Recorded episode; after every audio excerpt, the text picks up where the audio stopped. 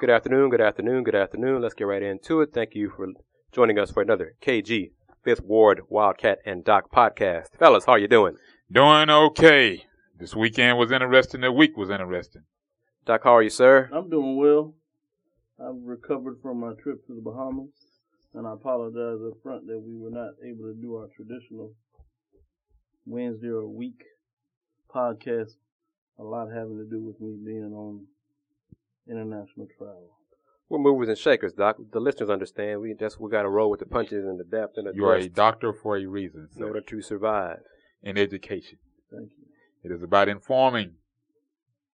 Okay, let's talk about. Absolutely. I'm going to shift gears on my colleagues real quick. We're going to get into uh, a topic that we have not been able to uh, share our sixth sense regarding the shield. But He didn't protect it. here we go. He fell on it, but he didn't protect it. Here we go. Uh, football, college football area scores. Prairie View lost to Southern 34-24. TSU improved to 4 and 0 with a 45-23 win over Alabama A&M. My alma mater, the Houston Cougars, laid the smackdown on a, I guess, a bad Somebody had to win. on a bad UNLV football team, 47 to 14. Houston Baptist defeat splattered Texas College 72 to 6 in Tyler, Texas. Won the recruiting battle. And the Rice Owls, Hootie Who lost on a late last second field goal, 45 42 at home to Old Dominion to snap the Owls' um, nine game home winning streak. Heinicke will get a shot on Sunday. Heinicke, you gotta let folks know what that is, man. You're talking about Taylor Heinicke. Taylor Heinicke of ODU. ODU. Uh, so let's get into it. That's very intriguing from a program that literally just started football essentially five years or so ago. Now, from what I understand, um, Virginia and, and the Carolinas were able to provide enough recruits to get the program started. And from what I understand, it's it takes those three states to pretty much build a recruiting base. But he's got quite a few kids and all that he's taken away uh, from out of the uh, out of the state of Texas, Florida, to uh, help with some things. And Heinicke is a uh, a Walter Payton Award winner uh, for best. Uh, and that represents the best player in the FCS football. He won it as a sophomore, which would have been two years ago. And he looked well. There was quite a few Scots that were in the uh, uh, press box to check him out. Talk, touched on this. I was at the U of H game. In previous podcasts, we talked about how Did you have Coach Wi-Fi? Cougars. No, I'm, I'm just being. no. Coach Levine's Cougars cannot be good teams. UNLV came in with a one and two record, Slow start? record, and uh, the Cougars beat them after uh, playing poorly against um, BYU on Thursday last week. Starting off poorly, I should say. They had their moments, but the Cougars start. This is one thing I have a problem with with the U of H offensive coaching philosophy. Before last night, they didn't know how to run the ball, refused to run the ball. One of the quotes after the BYU loss was, uh, "We got behind." I'm paraphrasing here. We were we got behind early, so we decided to abandon the run. They were down 16 nothing in the first quarter. In the first quarter, you going you're going to abandon the run after one quarter. From what I understand, uh, folks were dropping the ball. You're They were going putting the ball on the ground. So you're down Traditionally, BYU. that's pretty early. So yes. So then lo and behold, this past Saturday last night, they decided to stick with the run. 52 carries led to 399 yards on the ground.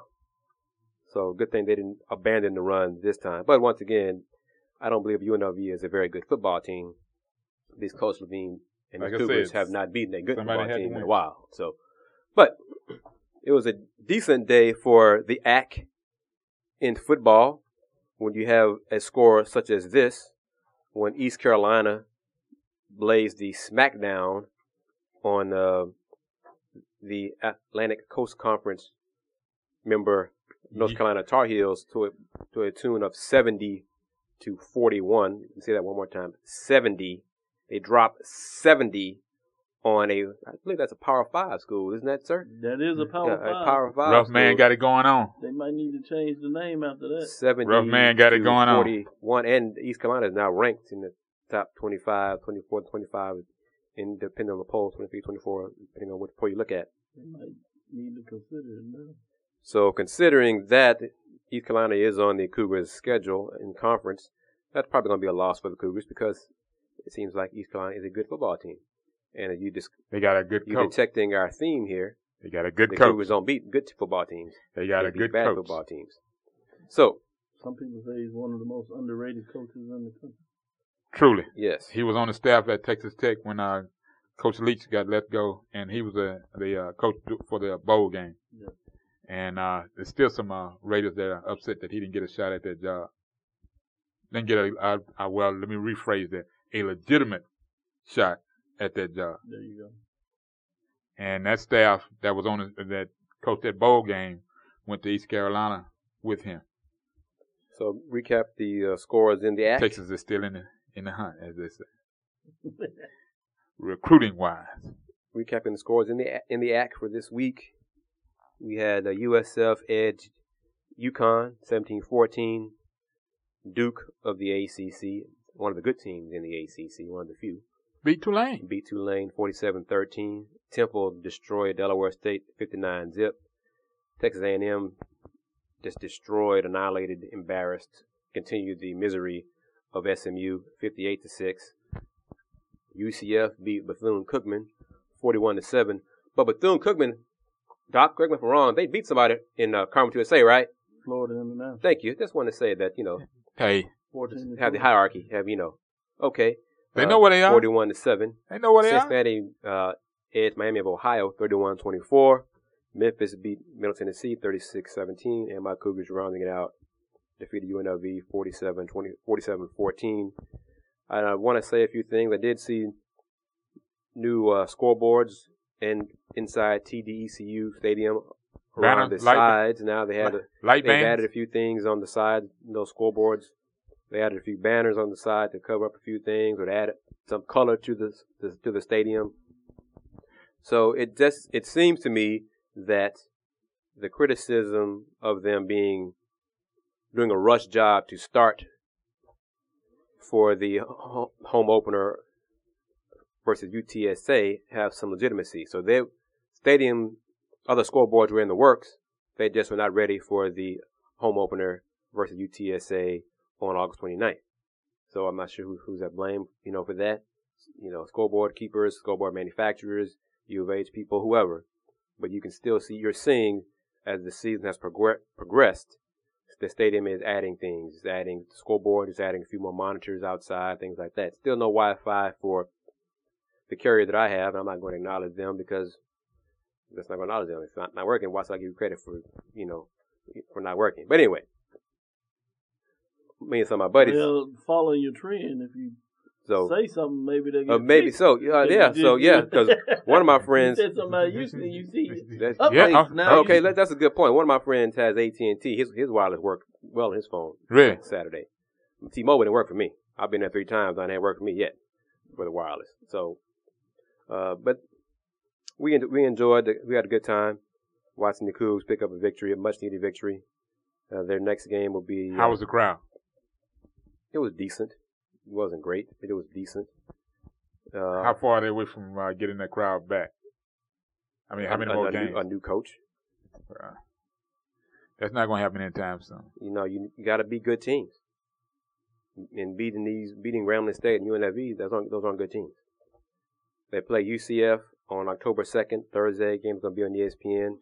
That's a good team. With that note, Grambling State got his first win yesterday. Speaking of- give you a HBC report. So, Doc, when I heard that, Grambling actually, uh, with everything as things start to uh, come together, Grambling is looking like they may be back to more of the traditional Grambling we know, and so it's obviously won't be a good team.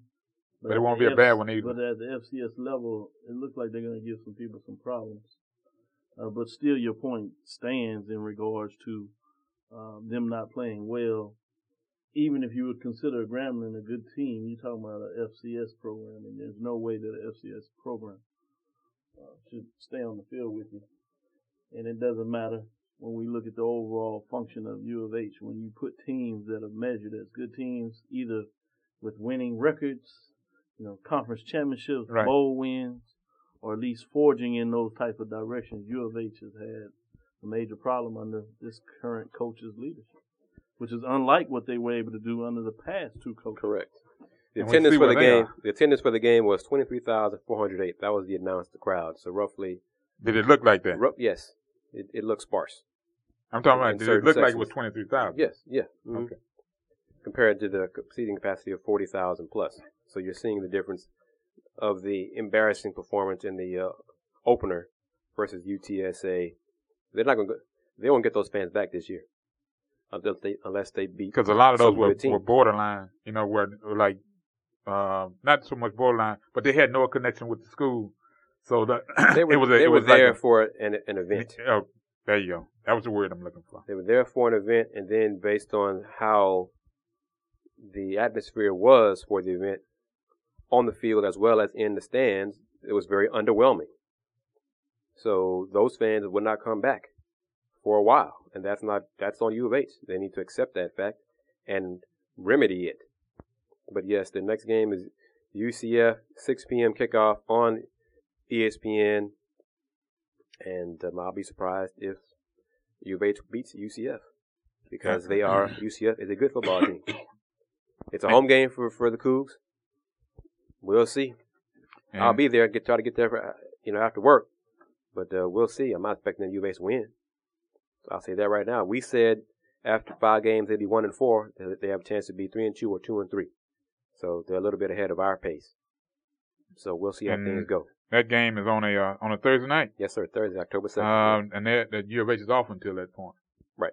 Um, now getting over to Rice, they are dealing with some uh, an injury plague and all like no other this the end season.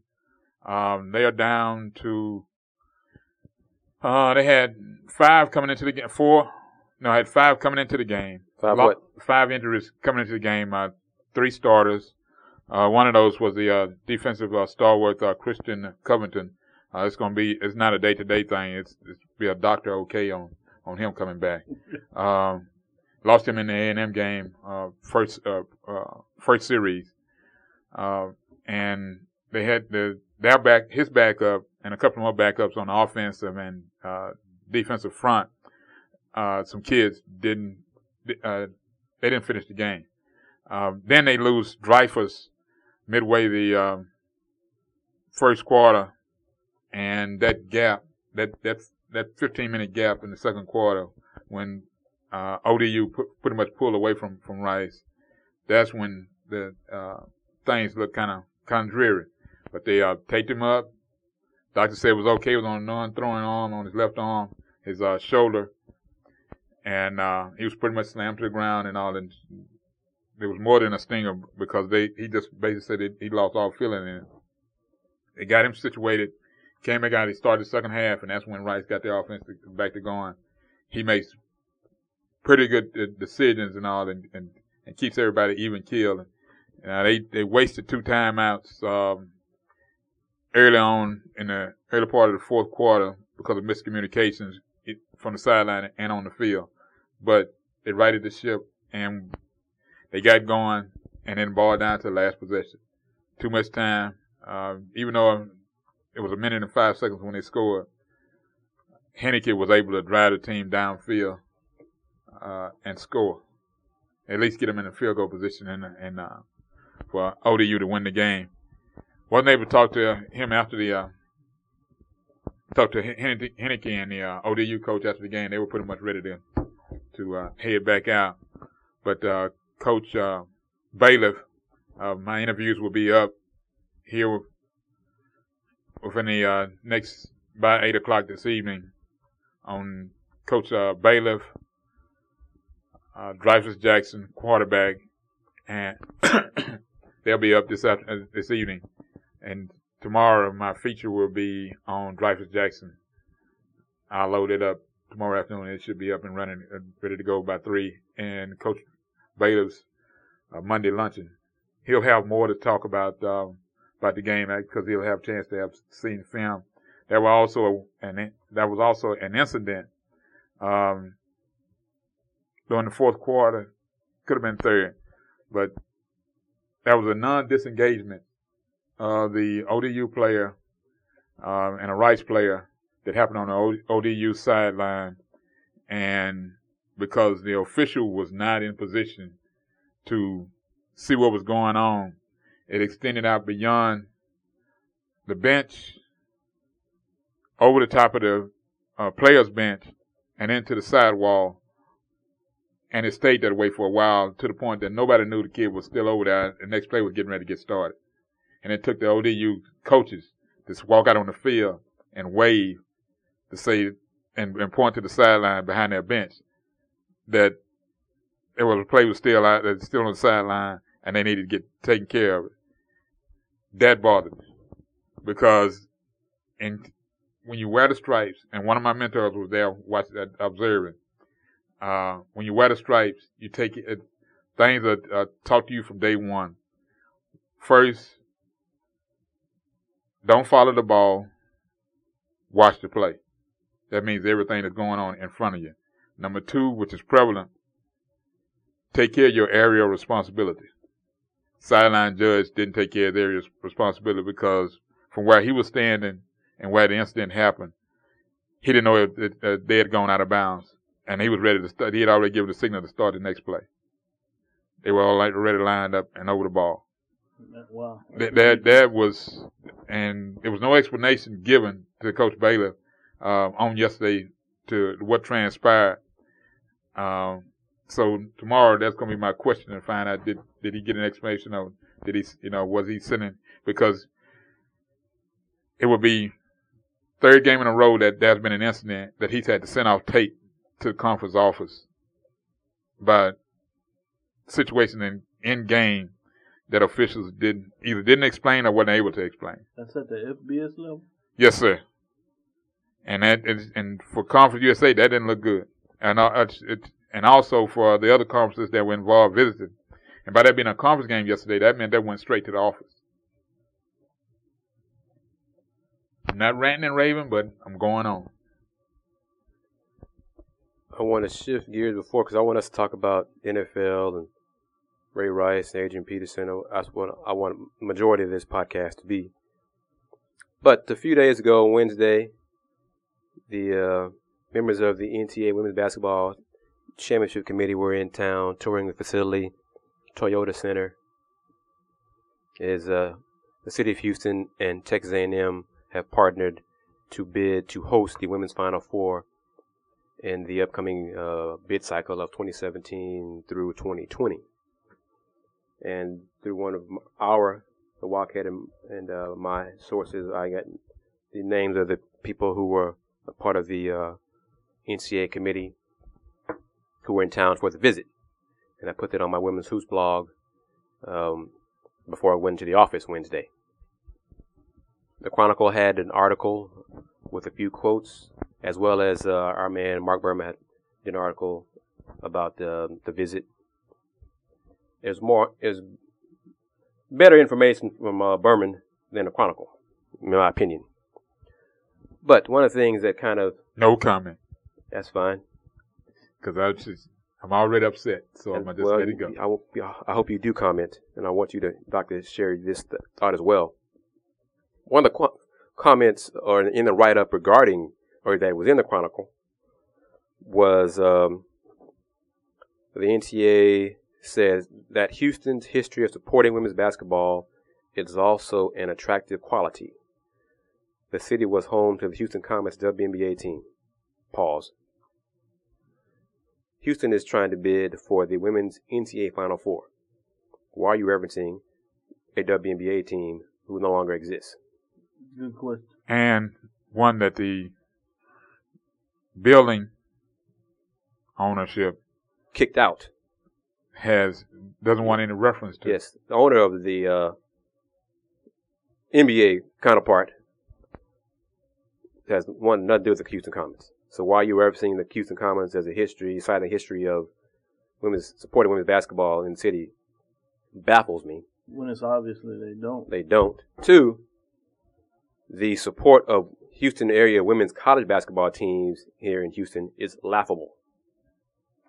On all levels. When you combine on the college level, no, it's better on the high school level depending on the, the teams.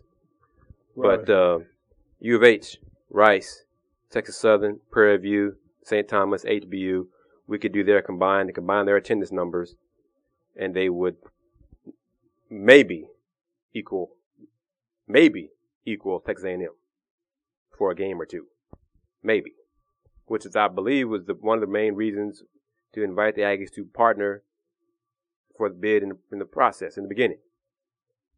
I did not see any quotes from anyone associated with the Aggies as part of this bid, this presentation on Wednesday. The Aggies won the championship, the NCAA championship in 2011. And they have the biggest With no voice. reference in the article towards that. Thank you. I think it's really, to be upfront, it's lazy journalism. because the biggest voice that we have in the area that KJ and myself know, he's only a phone call away. And that's Coach Gary Blair. He would have I didn't, put, he would have taken time out of his day to come down and help. and that's and that is, And- I, and that's a I'll say fact. that that is that is on. I intended to to call Coach Blair uh, prior to the presentation to see if he or someone from A&M was going to be part of the presentation. I did not do that. You know, job commitments, whatever. That's not that's an excuse. I didn't get that done. That's on me to uh, see if anybody with, with A&M is going to be part of the presentation. But based on the articles in from Berman and from the Chronicle, Jenny Dial, Jenny Dial Creech, I see no quotes from Texas A&M representatives. Uh, Coach Blair, anyone with the, associated with the Aggies, as far as, as far as the committee. We had quotes from Rockets uh, Tad Brown, who, Really? um, you know, he says he was excited about the opportunity for Toyota Center to host the event, and we have heard uh, since Wednesday that uh, let's just say some things were lacking in the presentation uh, to the committee. So the NCAA will make their decision, final decision about who will be a finalist to host by the end of November. Houston is competing against uh, Columbus, Ohio, Dallas, Nashville, New Orleans, Pittsburgh, and Tampa Bay. Keep in mind, Nashville hosted Women's Final Four this year. New Orleans hosted it last year and it's hosted the previous Final Fours on women's side. And Tampa Bay will be hosting in 2015 and be the second time hosting. So I believe those three teams are probably the front runners for uh, the next few. Nashville, Dallas, and, uh, and Nashville, New Orleans, and Tampa Bay okay. would be the front runners for this, and then uh, Dallas. But if I'm ranking them, those three, then Dallas, and then Columbus, Pittsburgh. I think you know, I personally I don't see what Columbus and Pittsburgh can offer that Houston, Dallas can can't do better than. But if it's theirs, if they're selected, I'll be there covering it. Unlike some people Doc, you you who did articles have you, about When was the last time you went to Pittsburgh? And Oh, Uh, uh. less, less than 10 years. because it's been Cleveland as well. I've been there. And you're right. It's Cleveland. you know, a nice Um, I'd have to town. say It's an older town in terms of historic rele- relevance, uh, but no longer is the hustle and bustle associated with uh, those ma- uh, those towns. So you also don't get all the major components of uh, of a metropolitan city such as Houston that is basically international in every form Yes. and fashion you have, which means you're gonna have all types of media opportunities associated with and other uh, food eateries and things of that nature with things to do. So you're in, right. In, And- and- in and terms of in, in terms of restaurants, in terms of facilities, in terms of transportation, I think Houston ranks up there Yeah. amongst those seven cities. And, And but in terms of supporting women's college basketball, it falls well. it falls well short of that unless you are really relying on Texas A&M to bring in the fans. I agree with that, but I would look at those other major cities. I'm I'm like, the Col- not sure that they Oh have no, see, major. yes, because because Tampa you, doesn't. when you when you mention Columbus, New Orleans the, does the first thing I think about is you know Ohio State, and that's it. Dallas. You know, Dallas has Baylor, but Dallas supports the Big Twelve. Yeah, that's what they offer. They they su- they support the Big Twelve in basketball And in, that's- in a large way. That's going to be interesting how that Houston. how that transpires.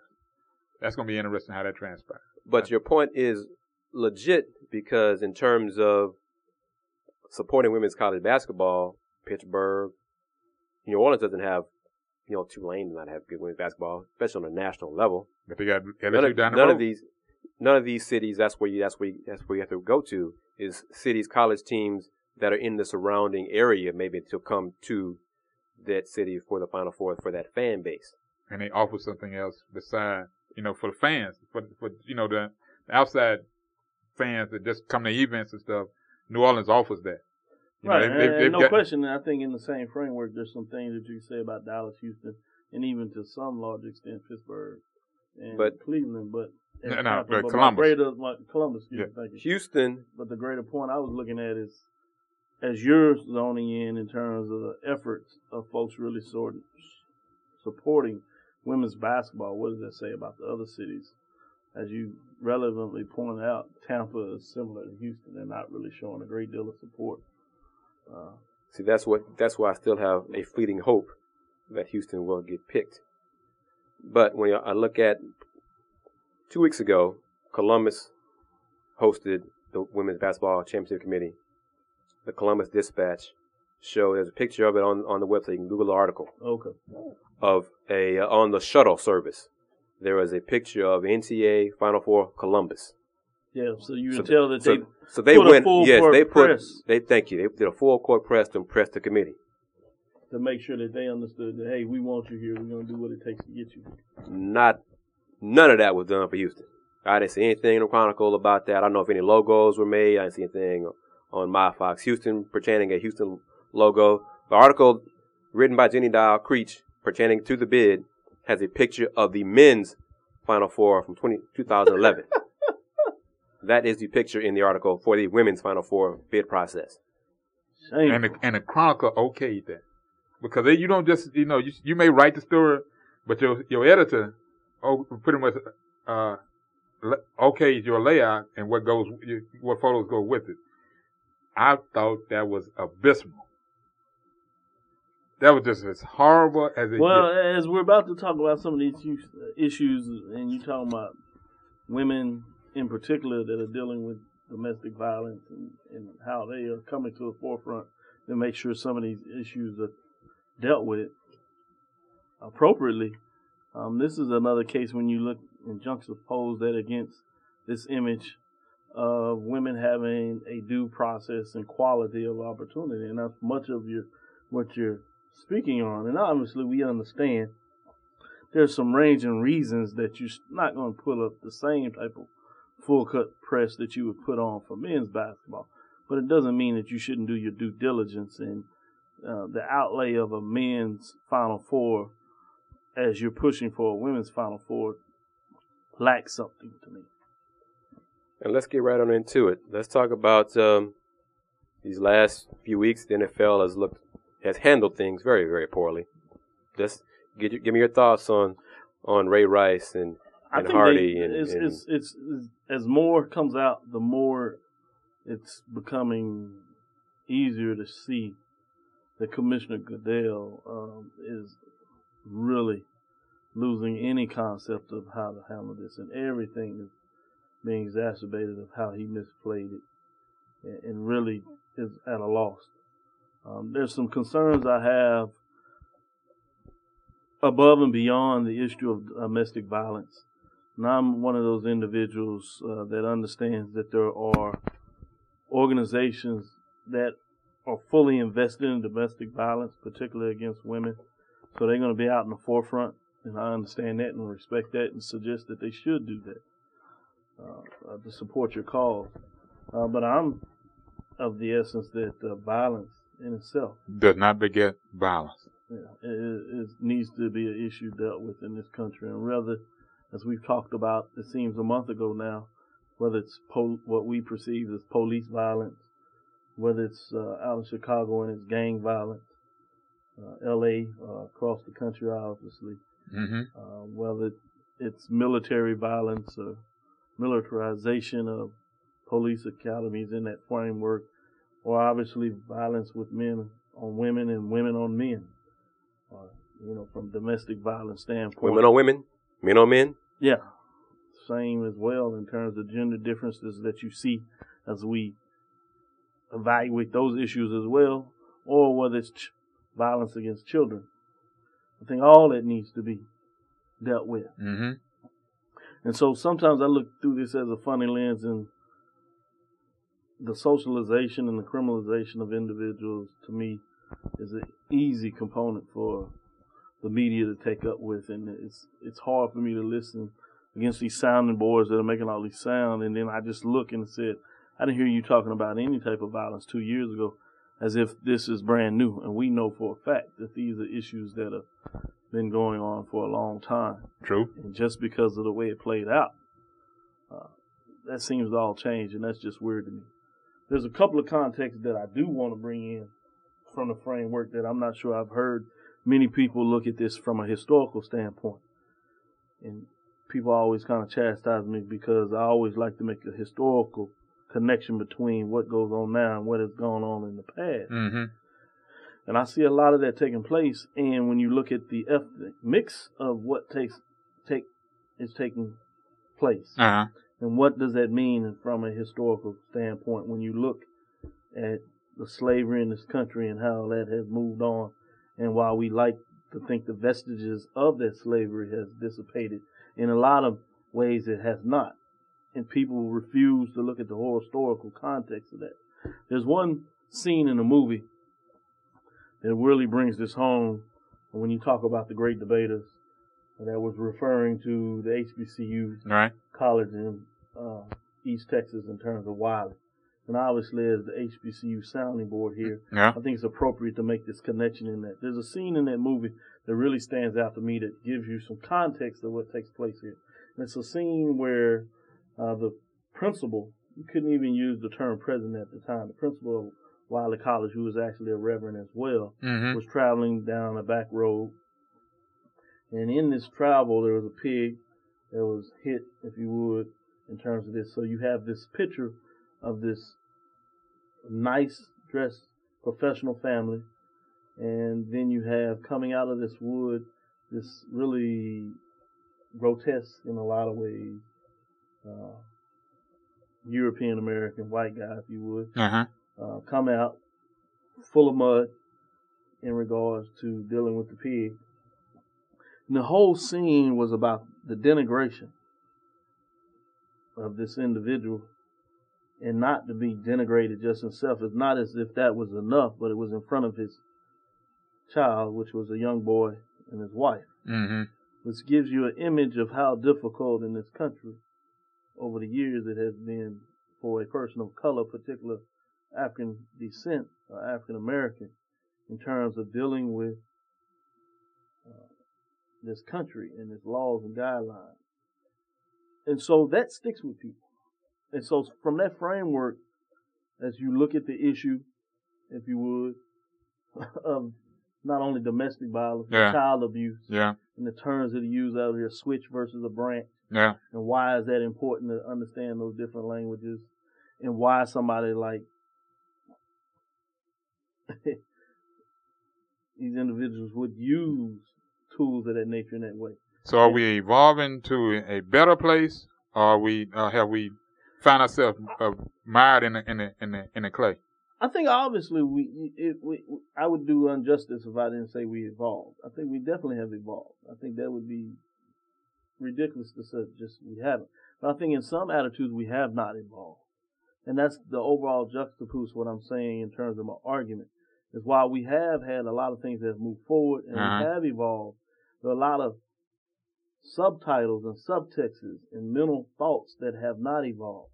And there's a reason for that. And instead of us having really frank discussions in terms of how do we communicate better, how do we Mhm. communicate more effectively, how do we make change, how do we provide policies, how do we deal with people that may have a different environment than Mhm. we have, that may have transpired about that. Mm-hmm. The final perspective I will give on this is to really give you the layout of the case in terms of that. It is, if you know anything about football, whether it's college or professional, you know, generally speaking, whether a team is at home on a road, they create a sanctuary. They take the team literally away from everything, family and all that. And it's to really create a mindset to get them ready for this game day environment. I was coming over here and I was listening to the games because I am a fan of the games, generally speaking. And one of the things you hear it in the background, the more that they want to mic up the teams and the players. Yeah. One of the th- say they say on the defensive side is they say kill, kill, kill. And the kill that they were talking about was already talking about kill that play, Right. uh, you know, get prepared to attack. Uh huh. So a lot of the terms that you use in football from old time were terms that you use in war and battle. Uh huh. So you create this mindset that suggests the individual needs to be prepared for war, prepared for battle, destroy. As I heard actually in a church sermon this morning, if you would, uh, the priest talked about the fact that for many athletes, all a part of their life, they've been taught that you seek and destroy, you know, from a running back position Gotcha. or defensive play, and they actually applaud it for doing that. Break that down. But there's been no environment to de-escalate that. You work up and you create environment for this game day. Right. And outside, unless you may be traveling home, uh, whether it's by plane or bus with the team, because you're the road team, you may have a chance to somewhat de-escalate. But there's not the same build down as it was to build up. Mm-hmm. So the question becomes, is that important? And now I think you're seeing incidents that suggest that these are part and parcel. Mm-hmm. That the same elevation you do to build up the individual to get him prepared for the game or battle or war, whatever terminology you prefer to use, is at some level you need a de-escalation of that environment to work with individuals. I think they've lacked that. I don't think they necessarily understood from a research study part how important that was. Uh-huh. And this is just the environment and a perfect call of what you would read in terms of the tipping point that has led to what we see now and how frustrating people are with it in the way that it took place. Well done, coach. Well done, coach. Coach, professor, doctor, young KG. What does the NFL do? To In- in- this, in to reference solve their to- Or if they're serious about solving Yes. the problem. You- you mean My if- first thing I will say that before I actually give you some substance of what I think they need to do, and I think it's part and parcel, and why I tried to make sure they were so long, because I don't like to just destroy or pick apart without providing some type of solution. But the first thing is I will suggest that the NFL and the microcosm of what they're having is the fact that they're really tremendously all about money, and they do that very well. So I would suggest to you that they won't really try to solve this. They'll try to find a way to placate individuals so it looks like they're trying to solve it, Mm-hmm. so they can get past it. Now, if they really want to solve it, they're going to have to do exactly what I was talking about. They're going to have to bring in professionals, like they have professional coaches that teach them how to de-escalate players that play on Sunday. They're going to have to provide environments that let them know how to be socially responsible outside of the environment that they work in. Because their work and environment is totally different in engagement than just about any other working environment you can think about out of maybe policing or military to some degree. And even those organizations, I would suggest to you, haven't done a very good job of teaching people how to de- de-escalate. You know, there are studies out there that suggest that the military and policing are one of the highest rates of divorce. And there are a lot of problems with domestic violence in those organizations as well. But because of society in a lot of ways, those organizations do a great job, unfortunately, for those that are trying to solve it, with kind of hiding some of the warts. Uh, because it's not a good thing to actually show that you're policing individuals, but you can't even really police your own and, and provide that environment. So that's the problem you're going to have here. Is does the NFL really want to be in a position where they're going to truly make change? They said it, but I would suggest to you that that's not in terms of the business of making money. So they're just talking the talk right now. So, in reference to that and what the commissioner mentioned on Friday, um, his the time that the, the, he's mentioned about he they set up a committee, it's brought in some He outside wants help. time. He's hoping. If And- you think and- about it, he said February in terms of And, Super Bowl. you know, and- so in, instantaneous, if you really look at what he's saying, he's asking for time. And the reason he asked for time, one is he wants this to Finish this season He out. want, no, yeah, that has to happen. But he really wants this to de-escalate. Right now, they're in a hot and nothing they can do win. I thought they were going to get themselves even in a little more trouble, but it looks like it, it won't be as quite as bad with the Philadelphia and Washington having that fight on the sideline. Right. I thought they were going to even find themselves in a deeper quagmire in terms of the c- control and volatility of, of the sport that takes place. I think it will survive, and I think this too will pass because just the news cycle, there'll be something else that will jump outside of that. But the whole framework, if you look at it, one of the first things he has to do is he has to be upfront and truthful. He hasn't done that yet. No. He's being a lawyer, and he's very Mhm. good at being a lawyer, and he's made money on that. You have depositions and reports now that are coming out uh, from ESPN with Outside the Line that creates a framework that lets you know that uh, that this is deeper in terms of owners working with each other and doing things uh, to get things job, job done. And unfortunately, in a lot of ways, what you're seeing with Ray Rice, that this probably was actually a very good individual that made a horrible, mistake. Yeah, and I hate to use the word mistake because uh, because it was terrible and and Judgment the when you is, is better. no, you can use judgment. I think he he a horrible incident took place where he was involved. But the thing that people push on this is as if they automatically want to say that this is not something that hurt has happened at least at this level before. Um, so when you look at his background in a lot of ways, it suggests that he is generally a good person. And I think a lot of problem that we have is we like to compartmentalize people either in being good or being bad. But we know as humans, most individuals are all to, throughout that continuum, and they have different places in their lives where they probably reach uh, a little bit of both of those in some ways. But I think what you look at is the hope this individual is more good than they are bad. And I think if you look at Ray Rice, in most cases he is. But in this circumstance, um, which is interesting when you have a country that, in a lot of ways, that provides mores on the Christianity, particularly when they want to use it to support causes they want.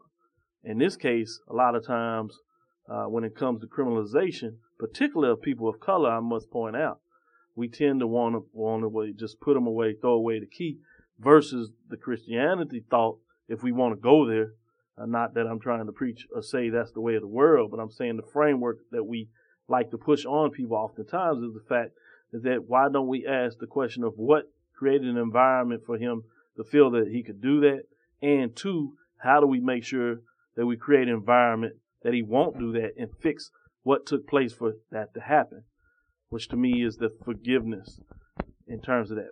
Why do we want to feel the need to destroy an individual to right what we see as a wrong? That's my greater point in this whole diatribe of the conversation that I wanted to get out. Now he mentioned that they've invested in um in help group, two women's help group. Uh, one is the the call center. Um, I, I'm having a senior moment. Yeah, That- call, uh, call center for domestic violence, and he said that but- the call center had went up, and that they didn't have the manpower to actually And they've all the calls. and they've done once again what which, what which folks do. a is- financial thing. it, it, Yeah, road which is a checks and all. check. But he mentioned it. it- He mentioned a a a time frame.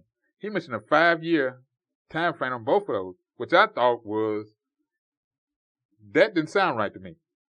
That basically said you buying five years of time and hoping all this, and, and, and you wrote a check. And You know where I'm, where I'm going with this? Yeah, yeah. In five Yeah, years, it's what- not what- an endless commitment. Yeah, it's, five it's, it's, years. it's, it's five years. I'm like, you went with I guess five. in five years we'll fix it. That's Yeah. what said. Five You- years we can First you mentioned five months. Give me five months to get this situated. Now give me five, and now I'm gonna give you all five five years and we'll have it and fixed. fixed. And I thought about something the Koch brothers had done a while back was offering money to the UNCF and their HBCUs and uh, uh, the NAACP. I was like, you know, that's that's how they that's how they reference things. Yeah, that's how they And it's, you know, money at it. Yeah, and and and, and what and see if it'll all go away. And then what was said, he got called on that too because he put together a think tank, which I think was laudable in terms of a group of women um, that would look at these issues.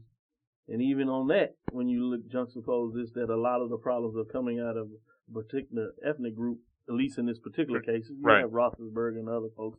We understand uh, the breakdown of the league in terms of 67% Correct, correct. being African American and majority of us being European American and, and a very small percentage as being of other ethnic backgrounds, if we want to reference in that component. But the fact is, when he looked at this women's group, there were no individuals of African American descent, Correct. which are the women, at least that these domestic violence individuals are suggesting, particularly when you look at Ray Rice's situation of women of color who have a higher capacity to be in these uh, events. So it's interesting to me that you don't even see uh, the importance of the diversity in that. And he couldn't even really deal with that issue and said that his organization is diverse and that he has some women, but he couldn't answer the question of whether there were any women involved in the de- decision that he had with Ray Rice. So he's all over the place, and unfortunately for him, uh, I think that's sad because he's talented in many ways, Right. but not in this case. And it's even worse when you look at the fact that he has a chance to create a framework that will really change that direction. Um, but he he just can't do it. And society has already said, the general populace has already said that they can't trust him. But he has the backing Uh, the Uh, 32 owners. owners, and it'll be interesting and to that- see how long and- that was. That's, that's not pro- that's It's- my it's- point. That's my problem. I was told point blank three things last week. This happened the- the same day that I found out about the, uh, the same day that the uh, uh, the committee was in town. One, his job is, is stays. He stays on his job at the uh, pleasure of the 32 owners. Plain and simple. He doesn't make a decision without them putting the hammer down. Um, if they've told, gave him a mandate, handle this. We don't want to be involved. We don't want to be brought out in front of a camera and have to answer any question whatsoever. You got hired for a reason. It's too Do late. that. They already It- got to the Baltimore Nah. Ravens. With, with, with that being said, when the question came up, two questions came up. One, did he at any time think about should he resign or not? He flat out said no. Answer that quick and hard and fast. And it was a look across the reporter's face like, really? You don't think you should retire, uh, uh, resign? Then the next one was, are you willing, once this all comes to a head, give up power as being absolute, where the, uh, where, where the uh, league is concerned? And his answer was, s- not in a uh, hard tone as he gave the no, but it was almost like everything's on the table, like you're in a conversation, and it was almost like uh, only if the owners say I have to give up power. Yeah, Yeah, but it, but as far as the committee saying I have to give up power, that's not gonna happen. He's already given up power because he's already admitting that he's going to have to bring NFLPA Well, that that, that, leadership that, to the table. that- that- But the point that you referenced in terms of his tone is is very good, and that's why I said most people would suggest to you that that this was horrible, particularly when you just juxtapose this against Silver, the commissioner of the NBA, right. less than three months ago, if you would, coming out and how strong and humanized he looked versus a lawyer in terms of his position, and he apologized. yeah. Uh, And he said we're gonna handle it. We, we, we're gonna But he, he he his apology was not necessarily in terms of his mistake in regards to what he may have may or not did in the past, but it was really in regards to individuals that were involved, Right. players in the leagues and past stars. And you didn't get any of that from Goodell. He spoke strictly as a lawyer, which he lost a lot of individuals. And the last point, he could have gained a lot of credibility when you look at the fact that he said he made a mistake and you give him credit for saying that.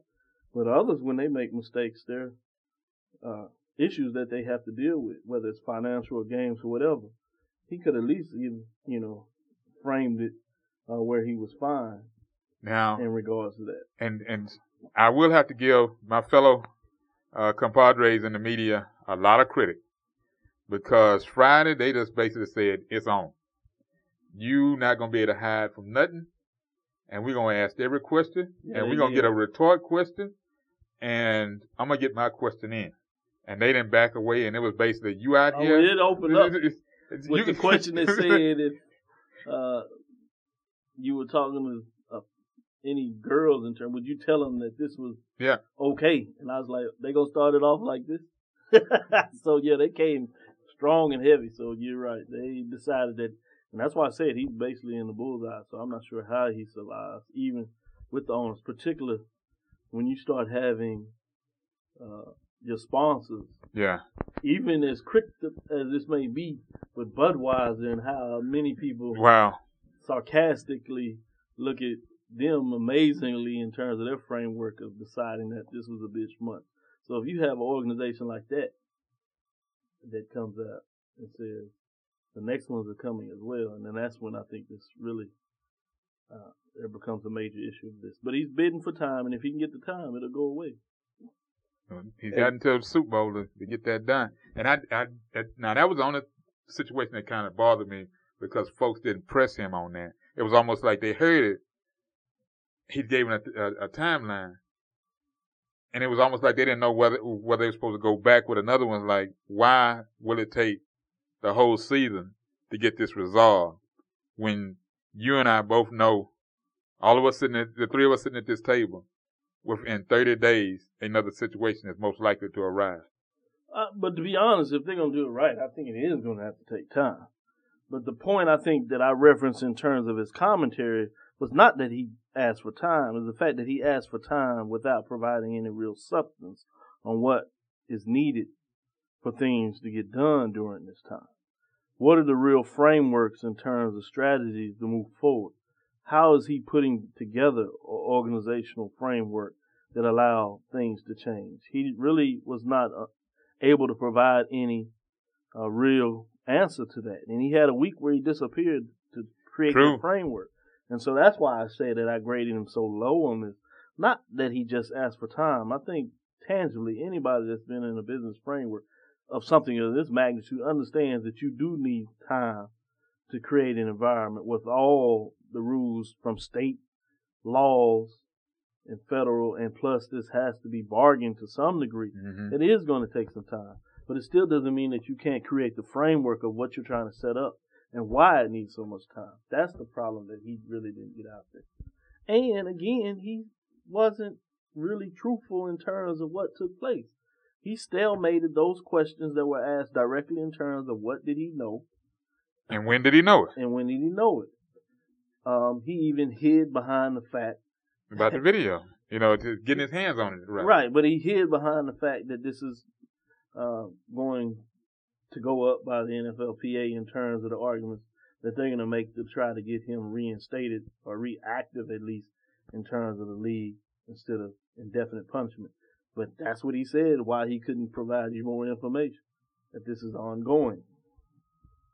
Well, we this you know you you- got the the, the Justice Department uh, system, and then you have the, the the league. You know, it's two different entities. One has a program, uh, a process by which you go by, and then another you have a single person that. Yeah, well, he's already acknowledged that that's going to change. That was his major problem, if you want to get back of what took place. I mean, people tried to tell him before, in this country, uh, with everything we have and how we tried to set up the country in terms of multiple platforms, all the way up to the national level, with the trinity in terms of how we decide the governance of this country. How can an organization have an individual that has plutocracy Yeah. in terms of, of what's going on. Uh, it just didn't work. He was judge, jury, and executioner. Anybody with his right mind, even if you like some of the decisions he made, it's like this is not going to end well. Yeah. What should be done with, regarding Hope Solo? I don't think she should be because the case is basically the same. A uh, home situation, uh, uh, assault against another person, family, uh, uh, two family members. Um, she should be suspended from the from Team USA women's soccer, But she hasn't been. and they have not. They haven't said anything They, about they hadn't opened up their mouth at all. Well, And- I'm gonna go back to this. I don't think just because in the NFL that these individuals were suspended, because I would argue that I don't like the policy. First thing, I I'm an individual that believes in policy. Okay. I got So if you have a policy on the table, I think it's fair that you go by your policy, which is one of the major issues I have with Goodell in the first place. Okay. and why it's so strange in the organization. So the first thing I would ask is what is the U.S. national soccer team or the professional team? What is their policies on issues like this? So then I would look to see are they following policy? If they're following policy, I say, all right, that's fair. At least you're following policy. Now we talk about is as a fan Okay. or a news organization, a reporter, do I agree with the policy? If I don't agree with the policy, then I make arguments and statements of why this policy is not adjudicating fairly of what took place. Now to frame it, what Hope Solo is fortunate about for the most is that in this case is that she happens to be a woman. So the issue of domestic violence is one that we paint a picture of usually that is a man on a woman, not a woman on a man or a, man, a woman on another woman. Uh, so that's her big, her biggest card, if you would. And I really don't like that reference, so I'll take that back. The biggest frame that allows her uh, to put this differently. Then you have the issue of ethnicity that people don't want to talk about in terms of this, or race, whatever you want to do that. Yep. Then you have the popularity of the sport that we're looking at. And then finally, the part that you have that we won't look at this either is the fact that this was not caught on tape. So for me to discuss the issue, I'm gonna put all on the table and be very frank that those are things on the table. But I think it is a serious question that you bring in the table from a greater perspective of us in the media of asking the question, why are these two issues being portrayed differently? What is at the core and the center? We know there's some issues about gender. We know there's some issues in terms of popularity. We know there's some issues about race or ethnicity that But- people do not want to discuss. And so I'm fine with putting it on the table because that's the framework that I deal with issues. And just because it's tough to discuss it doesn't mean Mhm, that this individual or us as a podcast group will not touch it. We will be front and center and make sure our listeners understand the tangibility of these frameworks so that you'll uh, hopefully, in a lot of ways, feel a little bit uncomfortable and then come back and think about it such that you can be more comfortable moving forward. and I'm going to have a quote from um, spokesman for U.S. Soccer, describing it as a personal situation. End quote. And she's going for a record for shutouts or whatever for, as a goalkeeper for the U.S. Women's National Team.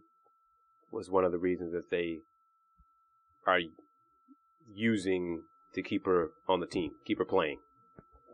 Whatever. Here's a quote. Here's, here's a quote. This, Did this, they really use this, that? this is the quote Read it. Read from uh, Neil, last name B U E T H E, could be Booth, spoken for U.S. Soccer. Quote: At the same time, this is from in the New York Times.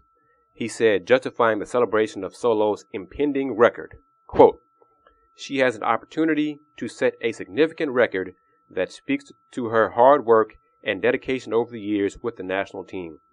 While considering all factors involved, we believe that we should recognize that in the proper way. End quote. Was this in the article that uh, Christine Brennan wrote a while That's the back? Washington Post. This is, Okay. the, this is the New York Times. Uh, wow. So yes, that that is Wow. his quote. And Different to, framework. to shift, Mindset. to, yes, Totally. to shift gears because, as Doc touched on, the other uh, factors around it, but it's domestic, domestic violence is the core of these issues.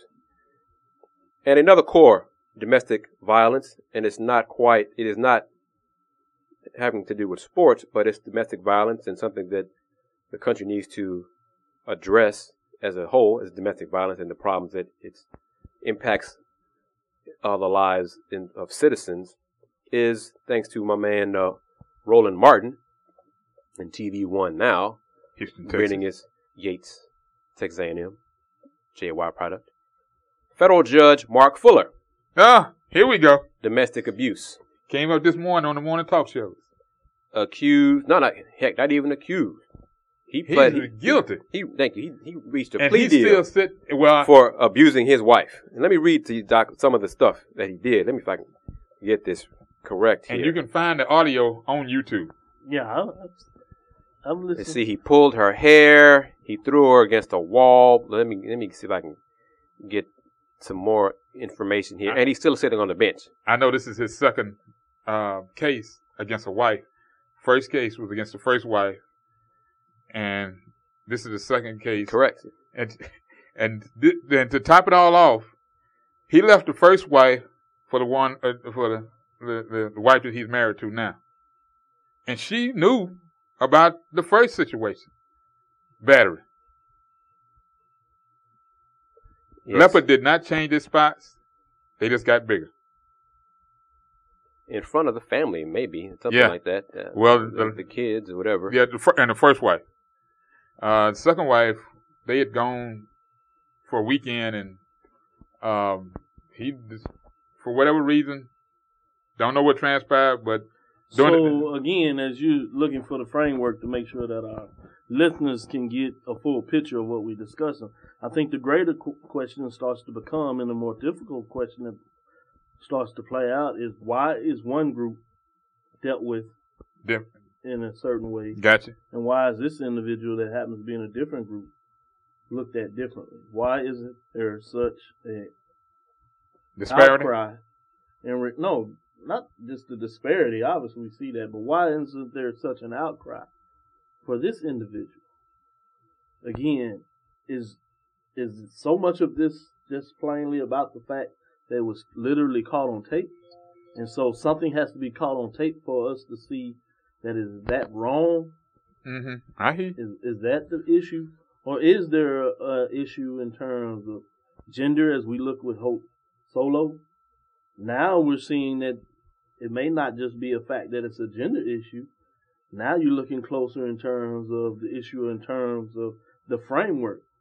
Pro- both of them are professionals, Right. but they looked at differently in terms of professionals. One playing a game versus the other one, in a lot of ways, controls the magnitude of society in terms of putting people in Yes. jail and, and their ability to take away their freedom in, in so many ways, a decision maker in what how he's dealt with. I think that is a significant question that we as people of the media and podcasts that have these discussions must put on the table for people to consider such that they're aware. Because I think the first thing you'll find out for a lot of people is they are not aware. So the question becomes is why has the media cycle I got. I hear. not picked this up? Yeah.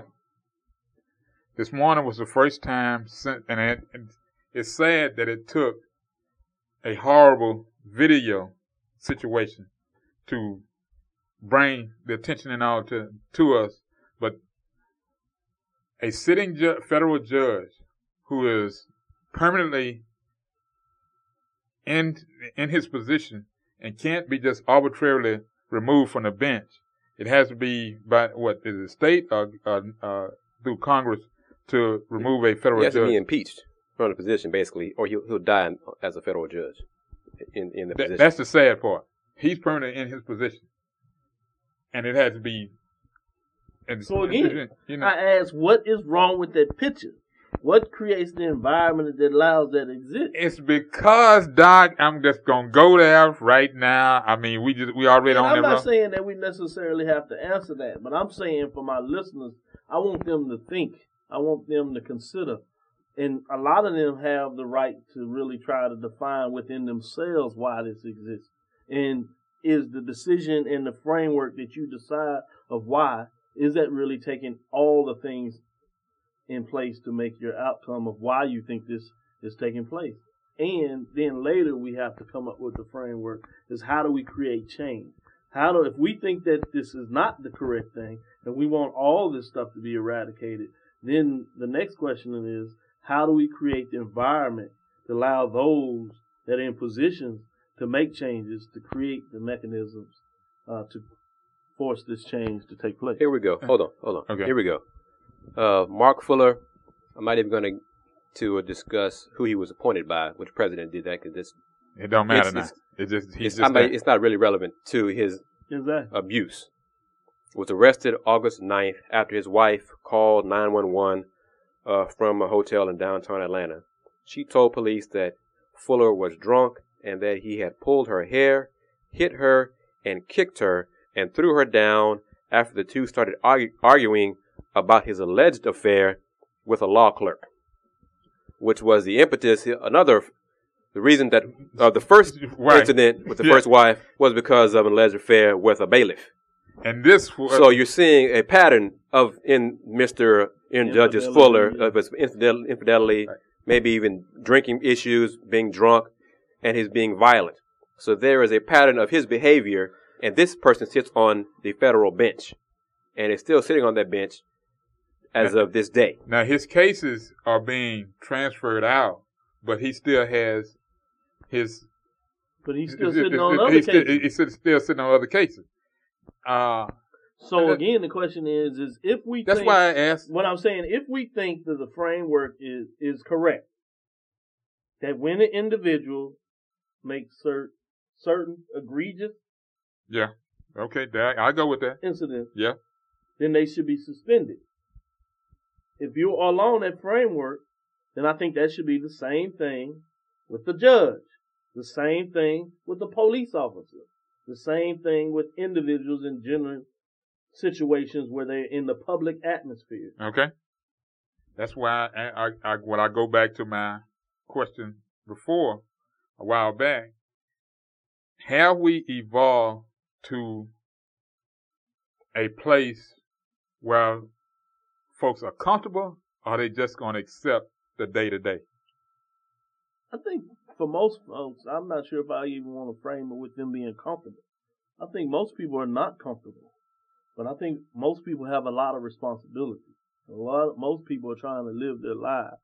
And I'm not going to disrespect them for trying to live their lives, but I will challenge them to understand if we're going to make this place better, that they need to understand that it is above and beyond their duty uh, to work even more diligent about making change. Change is hard. So I will not frame it in such a way that they should understand as if they're not doing their due diligence. I need them to understand that I do respect that you're working hard and you have a lot of things on your plate that you're taking care of. But if we want this country to continue to grow and get better in the world in general, I, I would like them to create the framework that change is hard. And I need you to do additional work.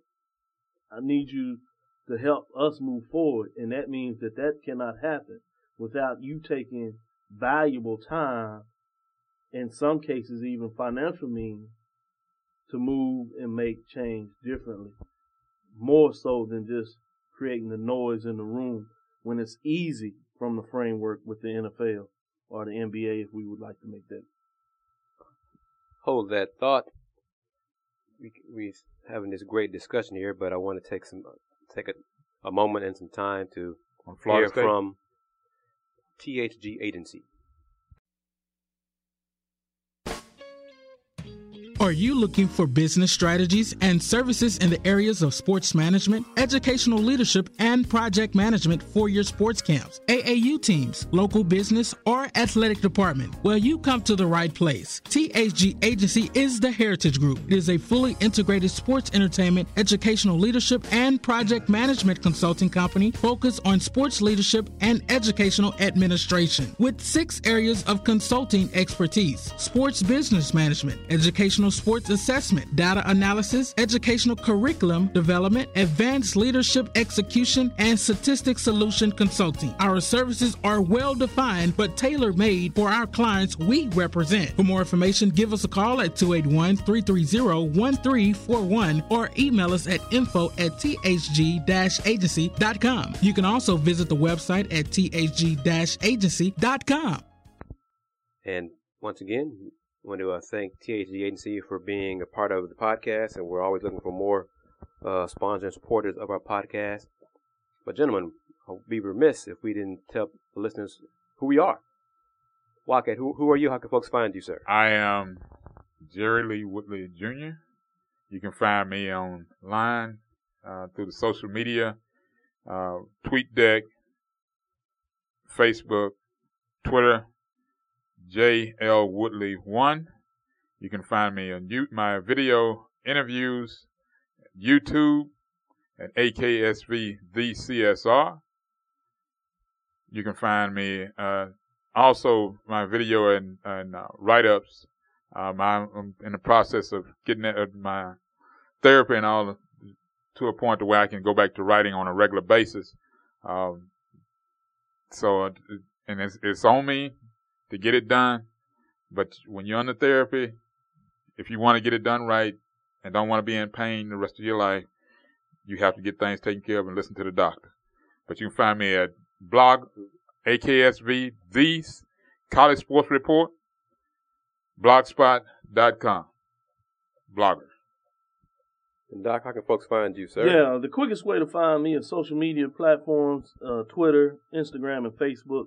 Dr. Kenyatta Cavil, D R K E N Y T T A C A V I L. Again, that's D R K E N Y A T T A C A V I L. I've had a lot of people follow me uh, recently after each podcast. I'd like to thank those that jumped on board. I tend to provide my own issues or retweets of issues that I feel are salient on sports business issues at the collegiate or professional level. And if they come up uh, at the amateur level uh, below that, I'll do that as well. Uh, sometimes you see that, that in Scholastic or AAU, and I'll pl- provide that information to you, uh, retweet as I do. Also uh, on social commentary, uh, particularly when it's related to the disenfranchisement of different individuals, I tend to uh, retweet those. Or like those. Or forward them on Facebook if you would, retweet them on Twitter, and on Instagram as I travel uh, during my meetings in regards to providing research and presentations or consulting work. Uh, I often provide a picture that creates a thousand words of what is taking place. I also uh, oftentimes will provide the top 10 poll on Instagram so you can see it there as well. Um, you can see me on the College Sporting News right now. That website is in a growth, a reintroduction cycle, so you might not see the information there. On the Houston Media Watch, I've been asked to help them on THG-agency.com, uh, which is my own website. You can find some information in terms of consulting, but in more in terms of my work, uh, you can go to onadon.com, www.onn.com idan.com, as well as hbcusports.com. So I'm trying to spread my wings and put all the information out there. I appreciate all the supporters. Finally, uh, you can get me on uh, the blog sphere on Mondays at 5:15 with the Bachelor Pad. Uh, you can listen to me do an hour re- or a beta 45 minute report there, and then on Tuesdays, uh, I really would like the listeners to check me out on a recently launched radio show inside the HBCU uh, Sports Labs. That is Dr. Cavil's Inside the HBCU Sports Labs with Ryan McGinty and Mike Washington from 7 to 8 every Tuesday right here in Houston at KCOH 1230, a beacon uh, in the Houston landscape. Um, you can catch it on the internet at www.kcohradio.com. It is streamed there if you want to hear and listen to it live. We are working on being able to get podcasts so you can hear that at your own leisure. And again, I just would like to thank uh, all those listeners that continue to listen to us right here. And I am uh, KG of the Houston Roundball Review.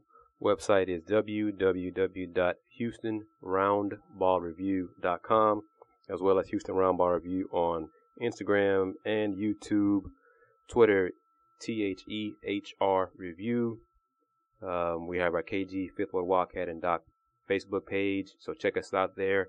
Don't be shy, listeners. We know you're listening. We can see the tweets and the comments. We thank you for that, but don't be shy. If you want to ask us questions, go to the Facebook page and share your thoughts and opinions mm-hmm. and criticism with us there and topics you want to see us address. Um, uh, post it there on the Facebook page as well. So you can tweet us uh, topic suggestions or go to the Facebook page and hit us up there. Doc, I want you as we wrap it up here to give us uh, HBCU updates.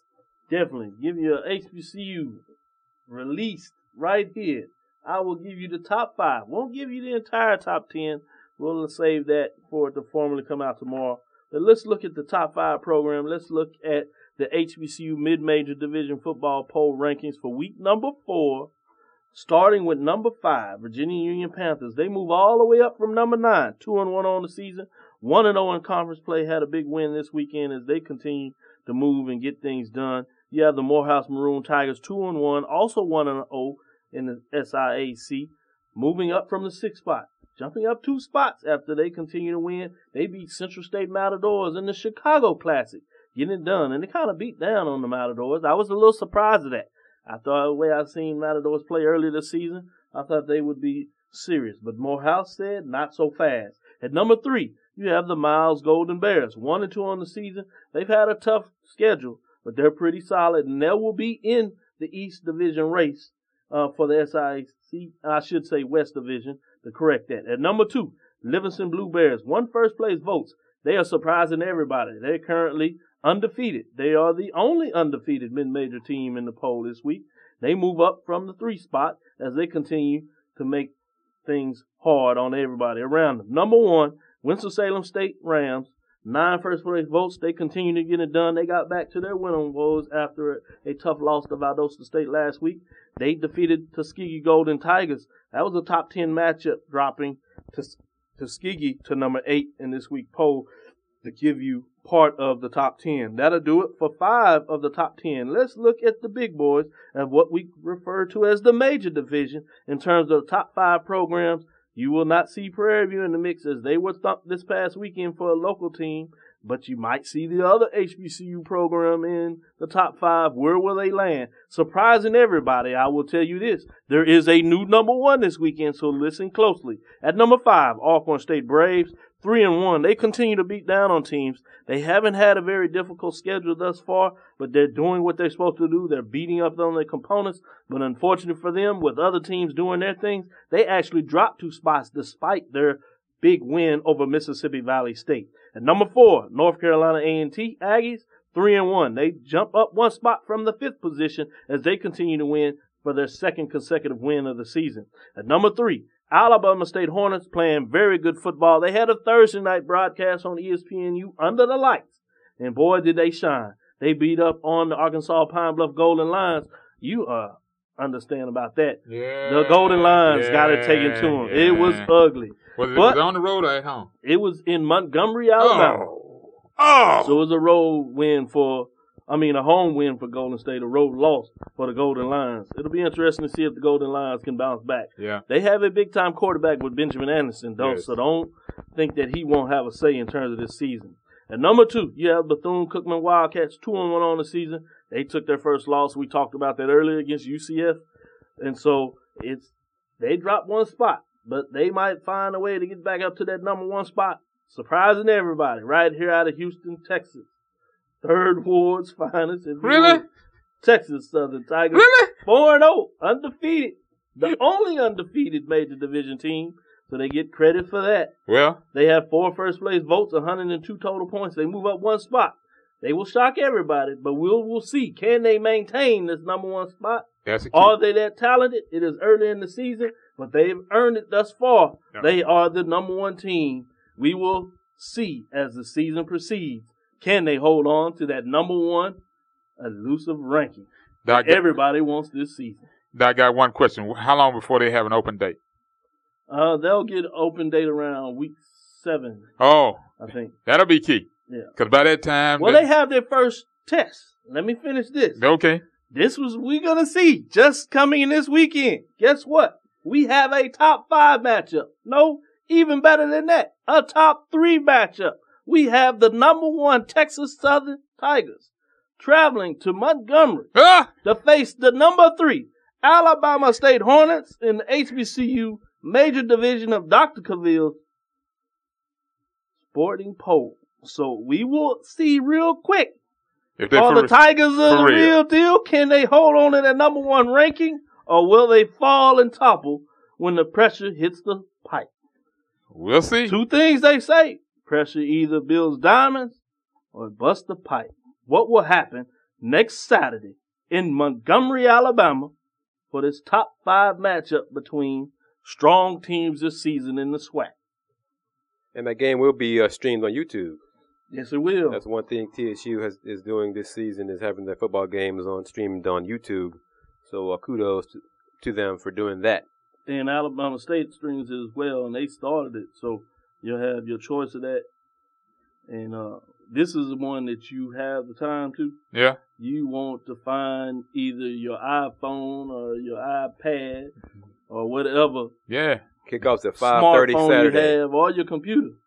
Kick off Mm-hmm. at that 5:30. Yeah. Beautiful stadium, thirty thousand. You'll probably see at least 15, 20,000 people in there, depending on the weather, and it'll be electric, Have mercy. Have mercy. as they say. And and that is a great way to end Speak- the podcast oh, right there. That's one- how I want to one end the podcast. thing. How was the crowd last night? At uh, here, I did. Where you? I, did, I wanted to do See- it on a positive. See, he note, gonna end so on a I- positive note. Nah, don't he, give him- he already, he already, he already, he already knew the answer to the question. He already knew the answer to the question. He gonna ruin it already. Go ahead. You know, No, it was uh, it was decent. It was it wasn't that. I'll bad. take that. No, I'll But see I it. think, uh, because there was a lot of things going on yesterday. yeah, There's a lot of things going on yesterday. I It's did- climbing. They just have to continue to do their part in terms of win. The fans are starting to ask a lot of questions, and they actually And that's have it. put a pretty good crowd in there. I think the biggest thing that you have to talk about is the fact that Texas Southern Tigers are playing some very good football, and they Like look I like said, a serious team. Doc, they, the question I have with them again is their health. Can they stay healthy? Uh, very solid team. Uh, they know how to win. They pulled away in that game. Uh, were leading by 21 points. They end up beating Alabama A&M 45 to 23 in that contest. Uh, doubling up, Some, huh? close to doubling up. Yeah, they, they really played them. Jumped out 21. They let them come back. Had another game, uh, field goal in there. It was just 14 to 10 at the half, so they're able to win close games and pull away as of late. So they're pretty solid team. Again, the question you have with them is can they stay healthy? And, and that's going to be an issue for pretty much everybody involved. Uh, because like I said, this this summer, when, during fall training camp, when I was coming over for uh, uh, our podcast, I'd be walking through the campus, and unlike pe- previous years, every only thing it was, it was talking about football. They wasn't concerned about what was going on in the classroom, dorm, women. It was all about what's going on with the team. And I uh, trust me, I love I, when you when you see a football team doing it in season, that's what you want to hear. Especially when they go on a chow. It's one thing when they hit it to the football field. It's another when they walking off of it and get going to get some some food. I like what I heard. Like I said, show up, show out. Next weekend, Montgomery is the place to be. Top three matchup. Number one versus number three. They're gonna be growling. They're gonna be growling. They're gonna be growling. look forward to it, gentlemen. Thank you as always for your time, insight, and your knowledge and your opinions. I, I believe Sundays will be our, our new day for the podcast for the foreseeable future. Uh, October is almost here, which means basketball season is, is almost here, and the media day is coming up for a few conferences and a and a few teams in the area. So looking forward to that. Trying to fit that in my uh, work schedule. Do what I can, but as always, uh, you check out our podcast on um, SoundCloud.com, on iTunes. Thank you as always for listening. Thank you for telling your friends about our podcast. Uh, thank you for being who you are. Thank you for your support. We've got a lot of diehard supporters. Uh, some folks I work with. Some folks I've known for years. Some folks I haven't met. Just on Twitter. They appreciate the work that we do. want to give you, Thank uh, you. let you fellas know that they do appreciate and enjoy the podcast. So we are we are out there and people do like what we do. So I want to share that with you fellas as well. I'm going to wrap it up as I always do. In conclusion, be true, be cool, and do more.